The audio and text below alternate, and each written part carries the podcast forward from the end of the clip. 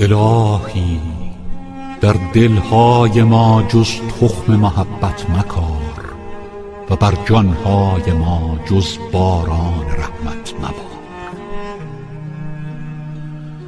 الهی نوازنده غریبان تویی و من غریبم. دردم دوا کن که تویی طبیبم الهی اگر کار به گفتار است بر سر همه تاجم و اگر به کردار است به موری محتاجم الهی اگر دوستی نکردم دشمنی هم نکردم. اگر بر گناه مصرم اما بر یگانگی مقرم. الهی الهی چه کنم تا تو را شایم و خون دل از دیده بپالایم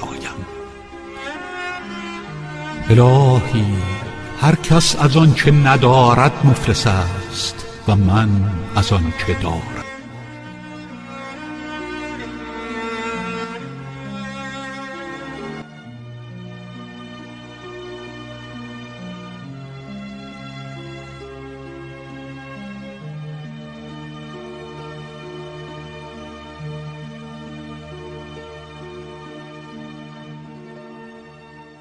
مناجات ها و کلمات قصار عرفانی پیر هرات که در صده های بعد به همت مریدان یا علاقمندان او جمعآوری گردید اکثر مناجات است با خطاب الهی. که از همین روی آن را الهی نامه نامیدند خواجه نخستین نویسنده است که معانی بلند عرفانی را در قالب نصر مسجع بیان داشته که بیشتر به شیوه کلمات قصار یا شعر است.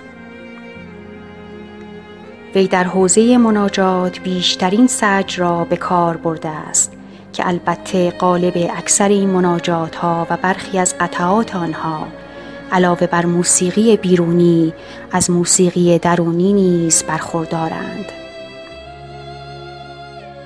به واقع کلامی خوش آهنگین و معانی بلند عرفانی در هم آمیختهاند.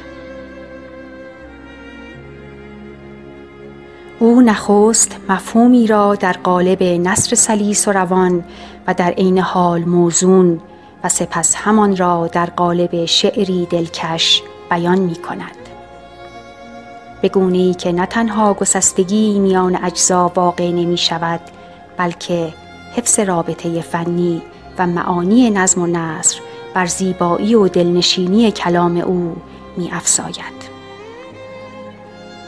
این شیوه نگارش یا به تعبیری بهتر املای خاجه تأثیر بسیاری در متون ادبی عرفانی صده های بعد بر جای نهاد. مناجات های خاج عبدالله به سبب شور عمق و حال که در آنها وجود دارد از دیرباز حتی در زمان حیات او دلهای خاص و عام را سید کرده است. این مناجات ها در حقیقت بیان آزادانه فکری دریافت های پیر حرات است. و به سخن دیگر راز و نیاز بنده است که جانش از شور و شوق عشق لبریز است. مناجات های بی نظیر او با خدا از جمله آثاری است که تا امروز الهام بخش هزاران عاشق و دلسوخته الهی است. یا رب مکن از لطف پریشان ما را. هرچند که هست جرم و اوسیان ما را. ذات تو غنی و ما همه محتاجیم. محتاج به غیر خود مگردان ما را. هرات باستان از دیر باز مهد به قدمگاه اولیای الهی بوده و یکی از این جوانمردان خواجه عبدالله انصاری هروی است که در عرفان شهره آفاق گردیده است. او از کودکی زبانی گویا و طبعی توانا داشت. چنانکه شعر پارسی و عربی را نیکو سرود و در جوانی در ادبیات و دانشهای دینی و حفظ اشعار عربی زبان زد گردید. او خود گوید چهار ساله بودم که به دبستان شدم و نه ساله املا می نوشتم و شعر می گفتم. چهارده ساله بودم که مرا به مجلس نشاندند و دیگران بر من حسد می کردند. وی به جادوی عشق و ایمان به شامخترین قله انسانیت دست یافت و مناجاتنامه وی قرنهاست که آبشخور جویندگان راه حق بوده و همچون چشمه آب حیاتی است که هر که از آن نوشد عمر جاودان مییابد.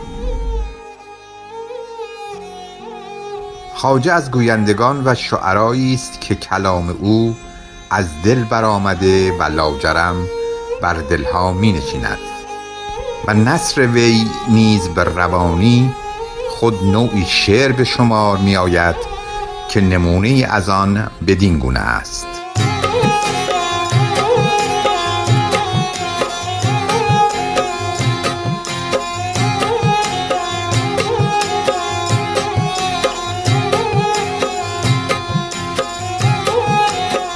نماز نافله کار پیر زنان است. روزه فزون داشتن صرفه نان است. حج نمودن تماشای جهان است. اما نان دادن کار مردان است.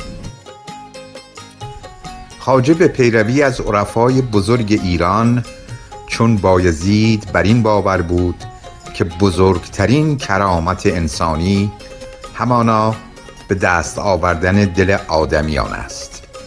چنان که میفرماید